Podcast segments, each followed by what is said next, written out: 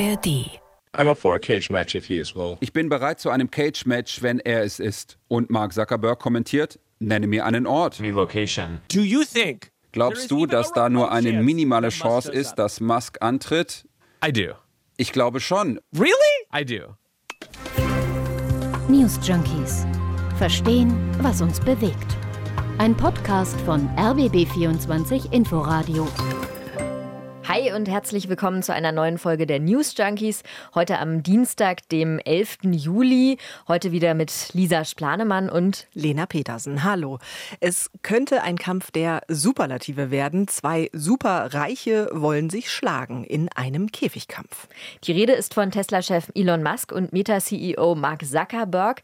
Gerade erst hat der Meta-Konzern eine Kurznachrichten-App an den Start gebracht. Die Twitter ziemlich ähnlich sieht. Der Konkurrenzkampf zwischen den beiden Milliardären spitzt sich zu. Das soll jetzt mit Fäusten geklärt werden. was da dran ist an dieser Geschichte, wie ähnlich sich Twitter und die neue Meta-App Threads wirklich sind, warum die Social-Plattform ausgerechnet jetzt veröffentlicht wurde und warum auch Meta so seine Probleme hat. All das klären wir heute in der aktuellen News Junkies-Folge.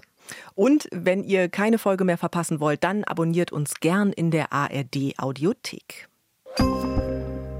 Die Kurznachrichten-App Threads wurde erst letzte Woche vom Facebook-Mutterkonzern veröffentlicht. Inzwischen haben sich mehr als 100 Millionen Nutzer dort angemeldet und das, obwohl die App noch nicht mal in Europa verfügbar ist. Warum das so ist, das klären wir auch gleich noch. 100 Millionen, das ist ordentlich, das ist eine ordentliche Menge. Mal zum Vergleich, um das so auch ein bisschen einordnen zu können. Twitter hatte letztes Jahr nach Zahlen des Statistikportals Statista 368 Millionen. Und da ist die Tendenz auch tatsächlich sinkend. Hm. Vor genau einer Woche wurde die neue Meta-App angekündigt. Schon zwei Tage später wurde sie veröffentlicht, obwohl die Anwendung eigentlich noch gar nicht fertig entwickelt ist und wichtige Funktionen fehlen. Das sagen Kritiker. Wir schauen uns jetzt mal an, was ist Threads überhaupt? Lisa, du hast dir das ein bisschen genauer angeguckt. Was kann Threads, was kann es nicht? Also Threads ist eine soziale Plattform, auf der Kurznachrichten veröffentlicht werden können. Die Nachrichten können dann bis zu 500 Zeichen haben. Bei Twitter sind es mal so im Vergleich 280 und es können bei Threads auch Verlinkungen zum Beispiel gemacht werden oder Fotos und Videos gepostet werden und andere Nutzerinnen und Nutzer können dann darauf entsprechend reagieren. Das Ganze läuft dann über eine App und der Anbieter ist der Facebook-Mutterkonzern Meta. Zudem gehört ja zum Beispiel auch die Social-Media-Plattform Instagram. Und das Besondere bzw. das Außergewöhnliche ist, dass diese Plattformen miteinander verzahnt werden können. Es können also die Instagram-Daten auf Threads übertragen werden. Das erklärt Korrespondent Nils Dams im Silicon Valley. Er hat da mal den Selbsttest gemacht. Ich lade die App runter.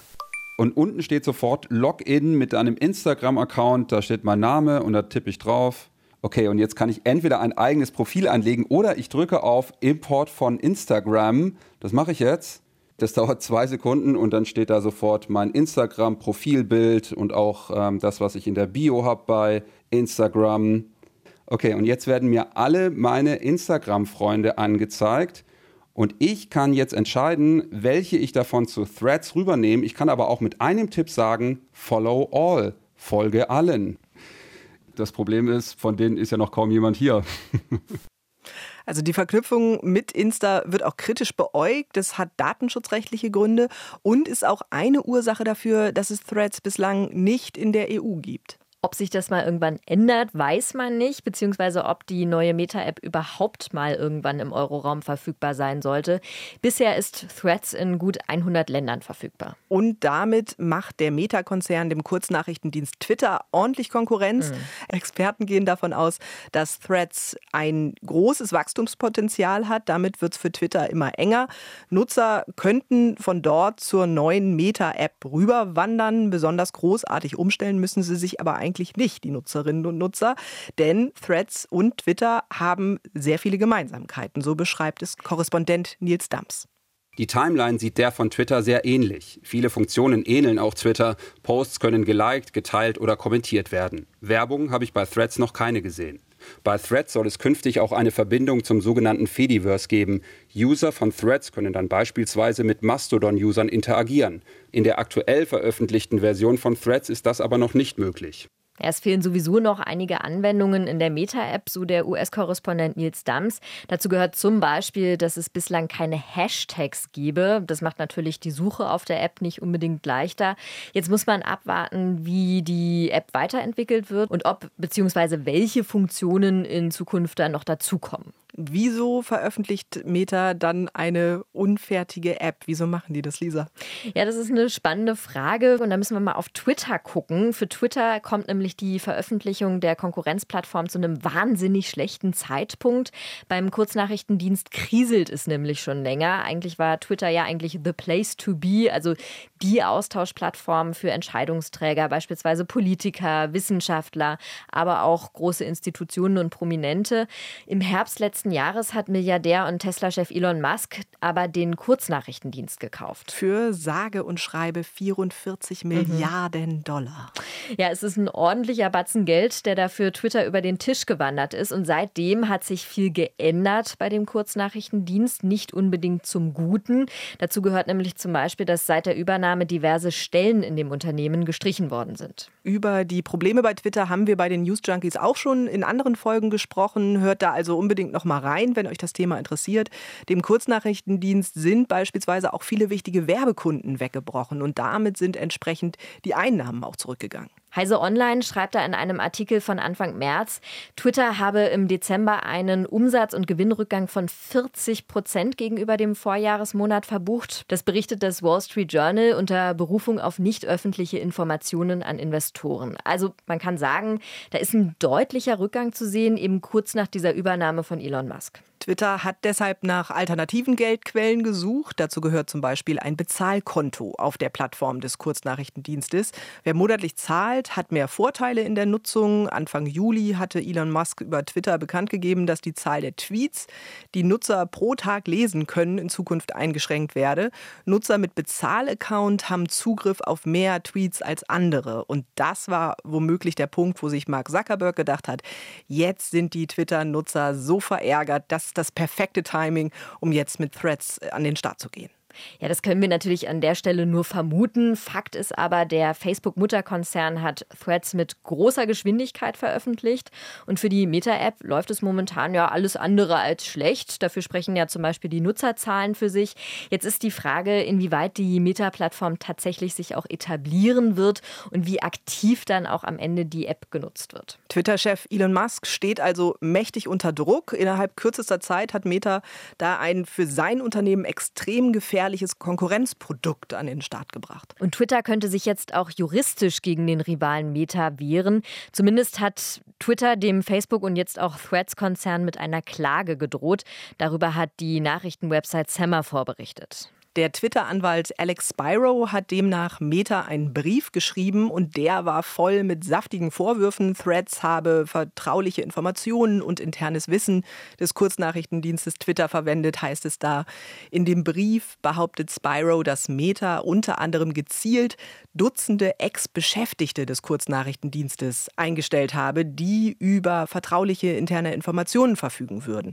Jetzt hast du ja auch gerade noch mal äh, kurz an dieses Entlassungsdrama Drama von Twitter erinnern. Mhm. Also viele von den entlassenen Mitarbeitern sind auch in anderen Tech-Konzernen untergekommen. Es gibt in Kalifornien auch keine Non-Compete-Auflagen. Das heißt, Arbeitgeber können nicht einfach Leute entlassen und dann von ihnen einfordern, dass sie für eine bestimmte Zeit nicht bei der Konkurrenz arbeiten dürfen. Meta hat die Anschuldigungen laut Semaphore zurückgewiesen. Im Entwicklerteam von Threads arbeiten demnach gar keine ehemaligen Twitter-Beschäftigten, heißt es da von Meta. Der Anwalt Alex Byro hat Meta in seinem Brief aufgefordert, alle relevanten Dokumente aufzuheben, die für einen möglichen Rechtsstreit wichtig werden könnten. Er will auf jeden Fall für Twitter geistige Eigentumsrechte konsequent durchsetzen. Der Kurznachrichtendienst habe das Recht, Zivilklagen oder auch einen Unterlassungsanspruch zu erheben. Die Nachrichtenagentur AP wollte sich die Details noch einmal von Twitter bestätigen lassen. Da kam dann aber nur eine E-Mail mit einem Kothaufen-Emoji zurück. Ja, das ist laut der Nachrichtenagentur wohl eine Standardreaktion auf Nachfragen von Reportern. Ja, kein freundlicher Umgang. Twitter versucht auf jeden Fall von Meta und dem neuen Angebot Threads nicht in die Bedeutungslosigkeit gedrängt zu werden. Die Klage kann dann eben als ein Versuch gesehen werden. Wobei man ja auch sagen muss, Klagen ist Meta ja durchaus gewohnt. Da geht es aber sonst eher nicht um den Umgang mit den Apps der Konkurrenz, sondern vielmehr um den eigenen Umgang mit Daten. Das ist gerade zum Beispiel hier bei uns in Europa ein riesiges Thema, denn hier gibt es einfach ein ja viel strengeres und vor allem auch umfassenderes Datenschutzgesetz als beispielsweise in den USA.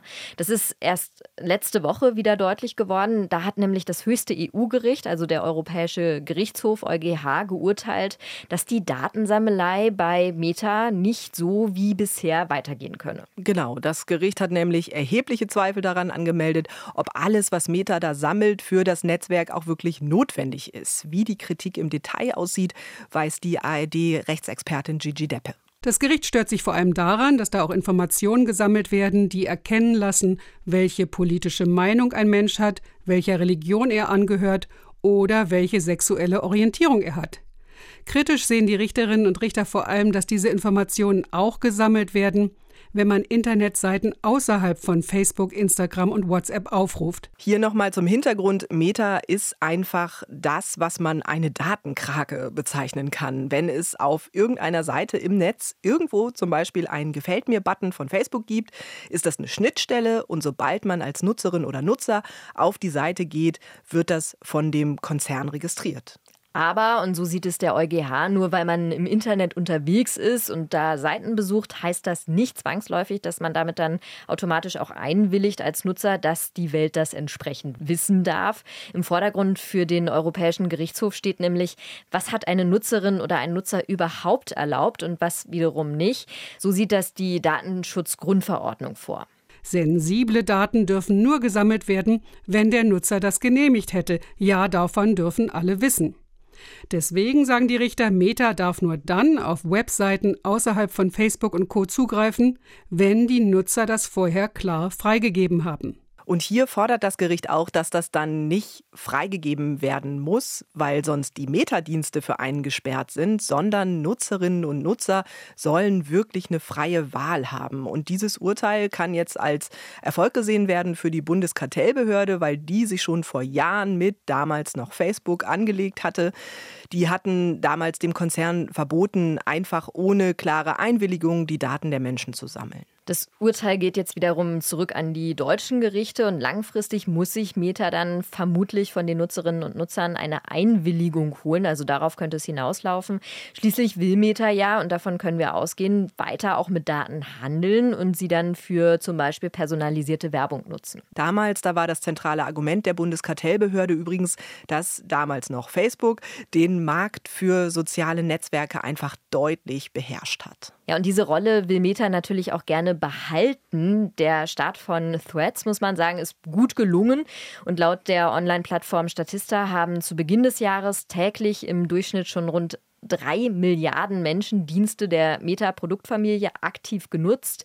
Also wenn man auf die Gesamtzahlen guckt, dann sieht man, mit all seinen Diensten und Angeboten hat Meta ja schon jetzt Twitter deutlich hinter sich gelassen. Wie weit genau lässt sich gar nicht so leicht sagen, weil Musk gar keine Nutzerzahlen mehr veröffentlicht, mhm. seit er Twitter übernommen hat. Aber du hast ja vorhin schon die Zahl vom letzten Jahr genannt. 368 Millionen Nutzer, Tendenz sinkend. Ja, und jetzt ist die Frage, ob sich Twitter online weiterhin behaupten kann. Und es gibt auch noch einen analogen Schauplatz, der Kampf Zuckerberg gegen Musk. I'm up for a cage match if he is well. Das war gerade eine künstliche Stimme, die den Tweet von Elon Musk nachgesprochen hat. Ich bin bereit zu einem Cage-Match, also zu einem Käfigkampf, wenn er es ist. So hat Elon Musk Mark Zuckerberg im Juni auf Twitter herausgefordert. Davor gab es schon einige Sticheleien. Es gab schon verbalen Schlagabtausch zwischen den beiden. Zuckerberg hat darauf prompt geantwortet, und geschrieben, nenn mir einen Ort. Und spätestens seitdem wird nicht mehr nur über die wirtschaftliche Fitness von Meta und Twitter diskutiert, sondern auch über die physische Fitness der beiden Bosse. Hört sich alles an wie ein schlechter Scherz, aber dafür kursiert er jetzt auch echt schon eine ganze Weile. Wer da wen schlagen könnte, darüber habe ich mit Freunden auch schon gefachsimpelt. Also Zuckerberg kann angeblich Jiu-Jitsu. Musk hat sogar schon getwittert, er habe den Move, den er das Walross nennt, wo er sich einfach auf den Gegner legt und sich dann auch nicht mehr bewegt. Also man sieht, alle reden inzwischen über wirklich absurde Details. Und die Geschichte wird auch immer weiter angeheizt. Also da geht es dann zum Beispiel darum, wo dieses Match jetzt stattfinden könnte. Ein Vorschlag Las Vegas. Ja, oder ein anderer Vorschlag, das Kolosseum in Rom. Das Angebot kam laut US-Medien von der italienischen Regierung. Also am Narrativ Kampf der Legenden wird, kann man sagen, schon fleißig weitergesponnen. Und so ein Match hätte das Potenzial, zum größten Event überhaupt zu werden. Der Chef vom UFC, einem amerikanischen Kampfsportverband, Dana White, hat dem Portal TMZ gesagt, durch so ein Match könnten hunderte Millionen Dollar an Spenden eingenommen werden. Dann ginge es neben der Selbstdarstellung wenigstens noch um irgendwas anderes. Bisher sei die Strategie von den Superreichen ja in Sachen Selbstdarstellung eigentlich ganz anders aus. Also da ging es ganz salopp formuliert ja nicht in den Käfig, sondern direkt ins All. Ja, stimmt. Also vor rund zwei Jahren war für das Ego von zwei Superreichen auf der Erde auf jeden Fall nicht mehr genug Platz.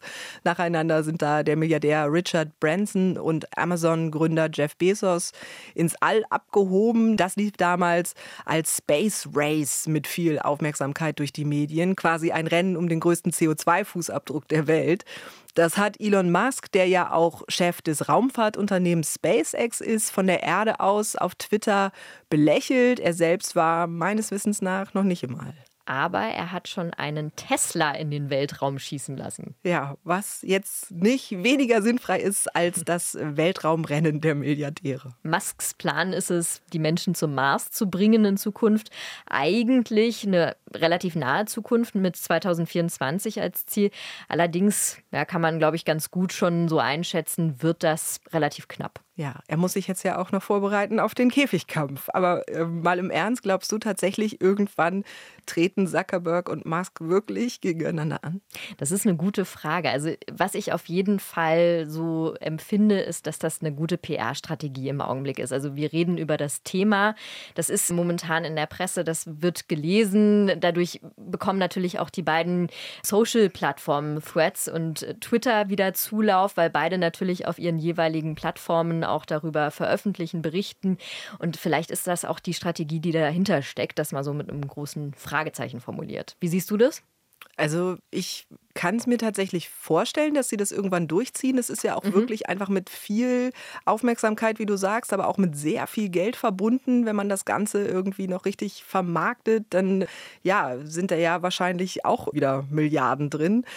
Und ich kann mir aber auch gleichzeitig vorstellen, dass es einfach ein Event ist, das mit unheimlich viel Fremdscham dann behaftet sein wird.